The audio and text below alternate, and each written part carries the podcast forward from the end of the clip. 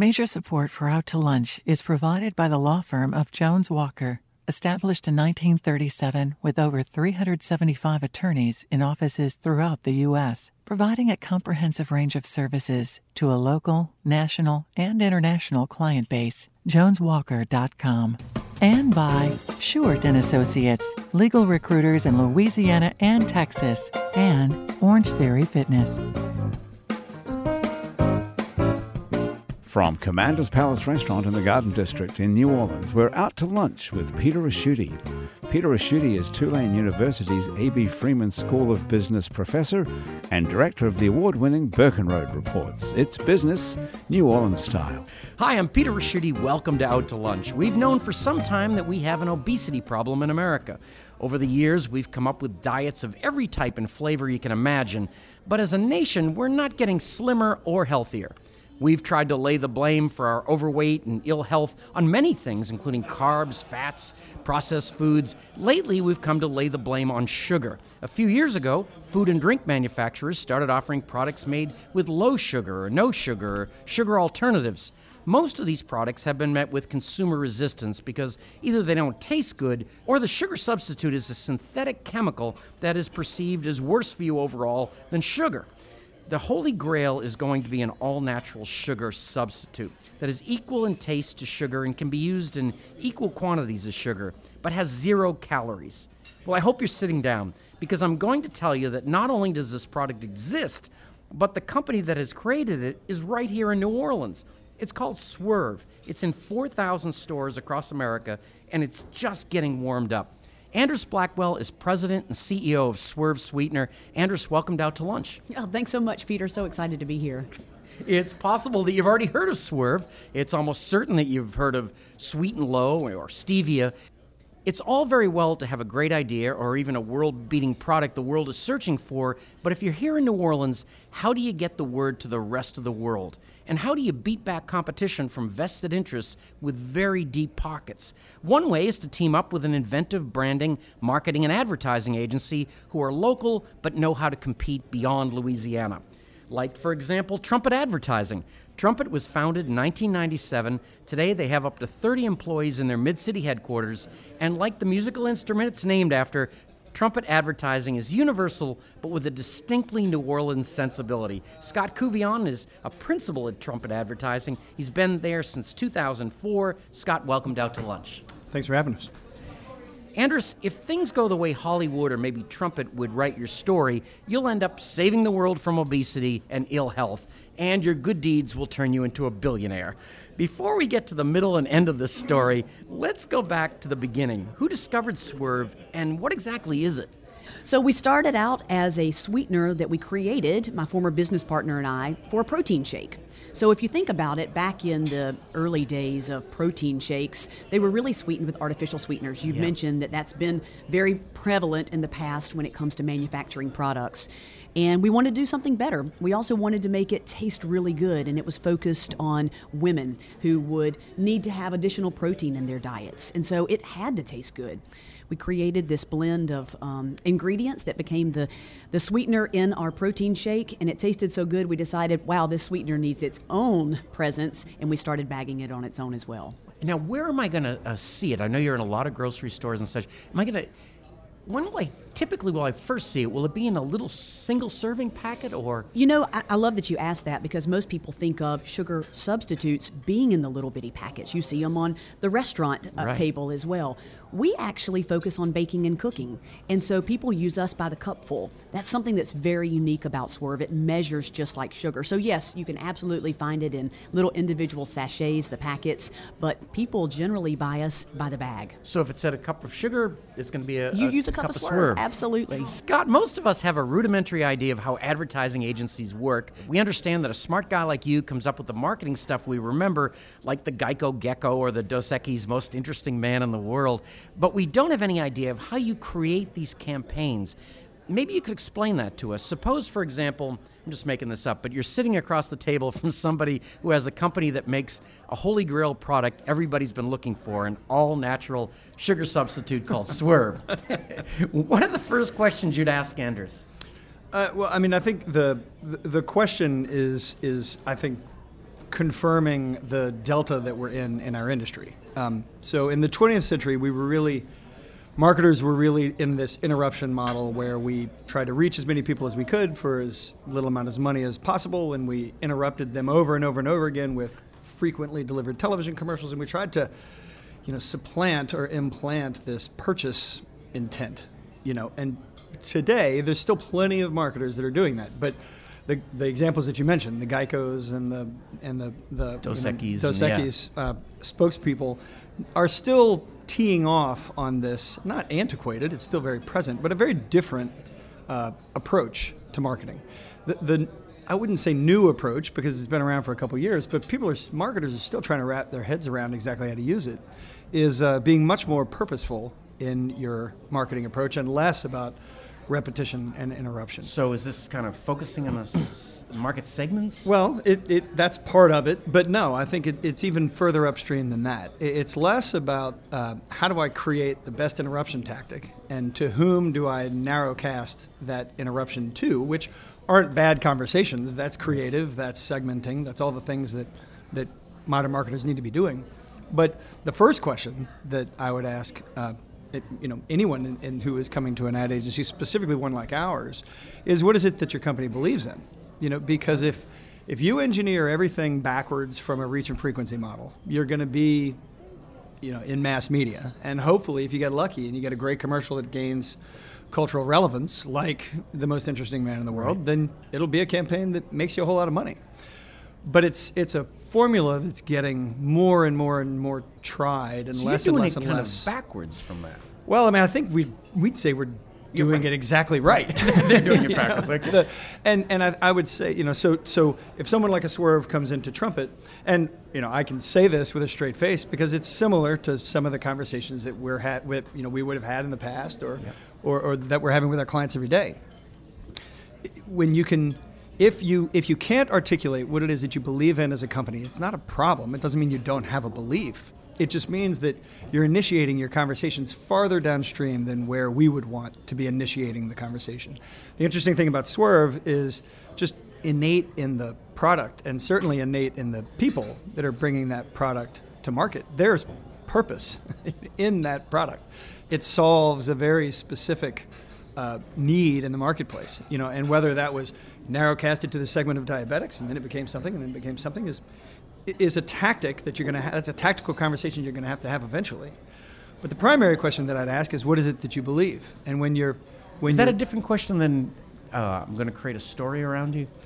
I, I think the story can be how you take a belief and capture it and bring it to market. Uh, but a story absent a moral is uh, is a way to get kids to go to sleep. You know, so. Uh, That's helpful too. yeah. But now, how are you utility. marketing and selling Swerve? Well, you know, we actually work with Trumpet, and so we asked this. They asked this very specific question, and Not Scott specific, specifically. not Scott but it's a- specifically, yeah. but one of his uh, counterparts there at Trumpet. And it really does start with why do we even exist as a company? And why did we create this product? Did we create it just to sell something and make money? Or did we create it as a tool for individuals? And that's really the way we look at it, Peter, is that we want people to understand about blood sugar. That if you balance your blood sugar and if you stabilize blood sugar, you have better energy levels all the time. You're a better wife, a better partner, a better husband, a better coworker. All of the time, you have better weight management. And so, Swerve's just a tool in the toolbox for better blood sugar management. That's really what it's all about. It's about education. And so, with working with Trumpet as an example is if they understand that's our purpose in the world is to help educate people about better blood sugar, then our message becomes quite clear. And it's just about going to those audiences that we together have identified that would be interested in that. Could it be the diabetic population? Could it be people who are just wanting to make proactive health decisions? So we come up we came up with the want to haves and the need to haves. And that's exactly how mm. we've designed all of our messaging out as far as marketing goes. And who are you selling to? Is it is it um, is it people or I know you're trying to get shelf space on in grocery stores. Do you look at those two markets differently? I think of them as exactly the same. I think that anybody who makes a buying decision, be it a Whole Foods market, be it a Sprouts, be it Walmart, Kroger, that those are still consumers. They're still consuming food products and they still have a need for certain things in their life. So that's who I'm talking to is on a consumer level. So yes, we're we're trying to obviously get on the retail shelves. It's all about being able to make products convenient for people to purchase. That's probably the hardest part as a startup company is you want to go out there and spread your message, but then people don't have a place to purchase it. Now the internet has obviously changed that quite a bit. But yes, we're still now you said 4,000 stores. I'm going to correct you. Yeah. It's actually around 8,000 now. And, so you, and you've now really got excited. inquiries from some company I've never heard of in Arkansas, Wall something. Walmart. Those, yeah, we'll be going yes. onto the shelf on the shelf in Walmart in certain locations, oh. uh, probably between 750 and 1,000 locations um, in the summer. So that's, we're really excited about oh, that. that is that is great. Where did the name Swerve come from? It sounds like a kind of a sneaky pitch that's a pitcher would throw. It, it's um, true story. So we were trying to decide what do we want to call this. It needs to be something fun. It doesn't need to sound pharmaceutical. So I literally picked up the dictionary, opened it up, and there was the word swerve, and it said moving in a fast direction away from something. And wow, we're swerving away from sugar. So it just became so evident, but literally it was opening up the dictionary, and there it was. You're listening to Out to Lunch. I'm Peter Ricchiuti. I'm talking with Andress Blackwell from Swerve Sweetener, the all natural sugar substitute, and Scott Couvillon from the ad agency Trumpet Advertising. Scott, I gotta ask you a question. How do you advertise yourself? Well, that's, I mean, I would say we're no different than Swerve. You know, the the reality is that if, if, if we're a fair question is if we're asking companies every day, what is it that you believe in? You know, a fair question is what do we believe in? You know, so um, and we practice exactly what we preach. So I mean, our belief is that business is a good thing. That you don't need to apologize for making money. Uh, you don't have to be a non-profit to get into heaven. You know the. that you know a lot of people have been asking. This is we cleared it up right here on the show. But the reality is that um, that when that is what you believe, then how you behave is going to be is going to be different. So I would say that yes, while there are traditional understandings of what advertising agencies are and what they do, and we certainly get uh, painted with that brush, how we sell ourselves is really the delineation between us and our approaches and and the belief and the approaches of other advertising agencies. Because the reality is that the, the preponderance of advertising dollars and advertising energy is being spent way downstream from the purpose of the organization, the belief of the organization. And that's okay, unless, like us, you know that your sales go up, your, your affinity rankings go up, your sentiment, your confidence, your, your repurchase, your advocacy, all of those things go up when brands are able to align with consumers on the basis of belief, not speed or price or you know any of the things that 99% of advertising is talking about what, know, what, is every it, what, are you, what are you doing day to day? Uh, now I'm a strategist. I'm a, I'm a brand strategist. So Trumpet focuses primarily all of our energy, certainly all of our overhead, is focused in three areas of advertising. It's strategy, it's creative, and it's technology. Those are the three pieces that we've identified as as the most non-transferable. The absolute has you got to get those right, right in order for everything else to work we don't buy media. We don't do public relations because the reality is, is if we're working with a swerve, that media buy should be more specific to consumer packaged goods than it w- would necessarily work for well, a bank. That alone, Scott, is different. Most ad agencies would, would probably do that whole gamut, right? Absolutely. And I've worked, you know, all of us at Trumpet have worked somewhere else, which frankly informed the perspective that we bring, right. you know, to bear at Trumpet. And the reality is, is that in every agency that I've worked in, whether it's a 400 person global shop or a you know 100 person local shop. If you have a media department or you have a, a, a PR group, uh, and that discipline is led by a director with a, a you know perspective on that craft. Uh, over time, your hospital media buy looks like your bank media buy, yeah. looks like your consumer packaged goods media buy, and it's not a failing of individuals; it's just habit. You know, Are you loaded what, with what like you know. hip young people?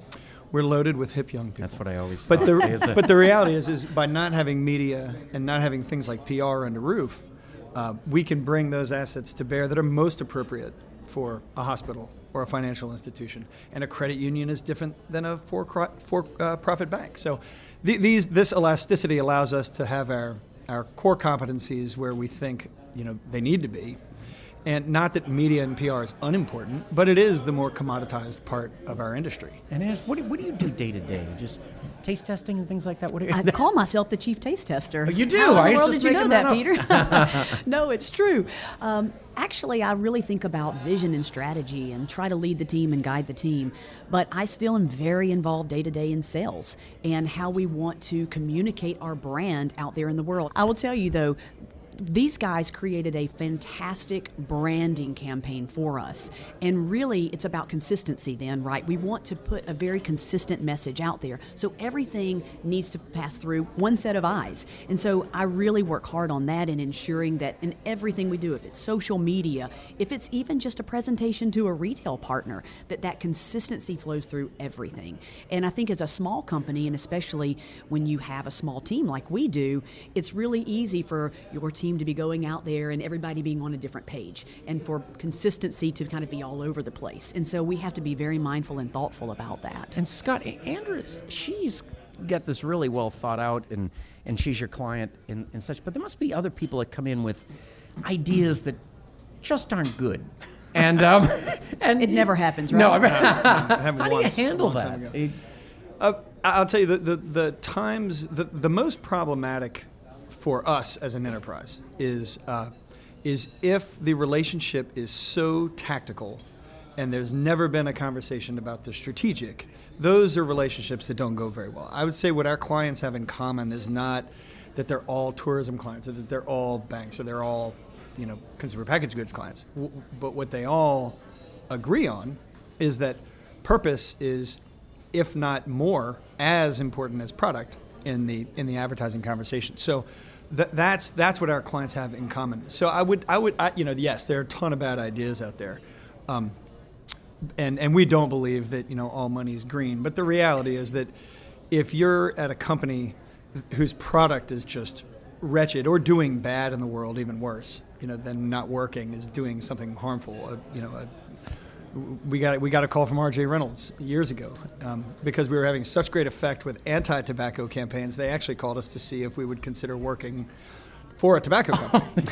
so Just when you were so close to getting people to yeah, heaven. exactly. Uh, so- and, uh, and the reality is, is that as owners, we just we didn't we didn't do it. We didn't pursue it for, for probably more moral reasons than fiscal ones. I guarantee you, Right. uh, there's more money from R.J. Reynolds than from you know the Louisiana campaign for tobacco-free living.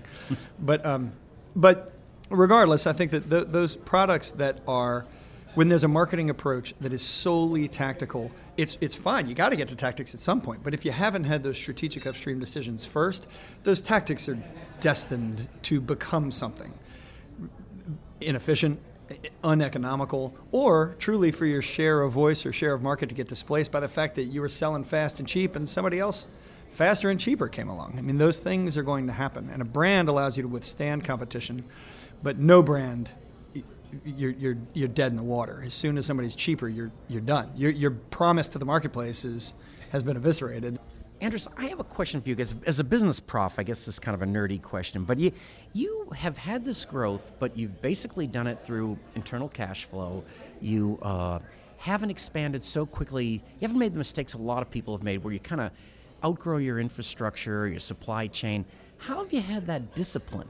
That's been one of the hardest challenges. Peter, Peter people want to see you putting new products out there, but honestly, our team is so in line with one another on not doing that. It does take tremendous discipline. As a small company, you find that there are a lot of them that don't even have budgets in place. And we are very, very determined to make sure that we have a budget, that we follow that budget.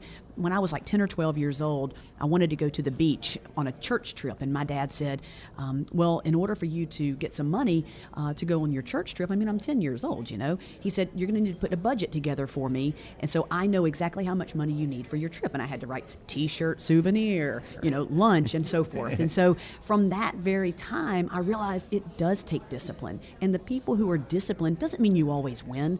But you certainly have a much better opportunity. And so we really are very conscious about not overspending. We pay ourselves very modest wages because we want to put that money back into the company in order to grow it. And just like you said, you need cash flow in order to buy raw materials. And so we have these new products that we're getting ready to launch, some new bake mixes, and we basically saved our money in order to do that. We don't have, we're not some big conglomerate that has this infusion of capital that's coming in for us to launch all of these new products. We had to be disciplined. And so it's, um, it's exciting and it's, there's some fulfillment just in that part itself and being able to go out there and do it on your own like that. And one of the most amazing things about New Orleans is that for a relatively small city in a southern state, we have a disproportionate number of fascinating, creative people and extraordinarily interesting businesses. If you were in any doubt about that, Anderson Scott, this conversation with you has illustrated why we're one of America's most popular cities to start and grow a business. It's been great to meet you. Thank you both for taking the time to join me today on Out to Lunch.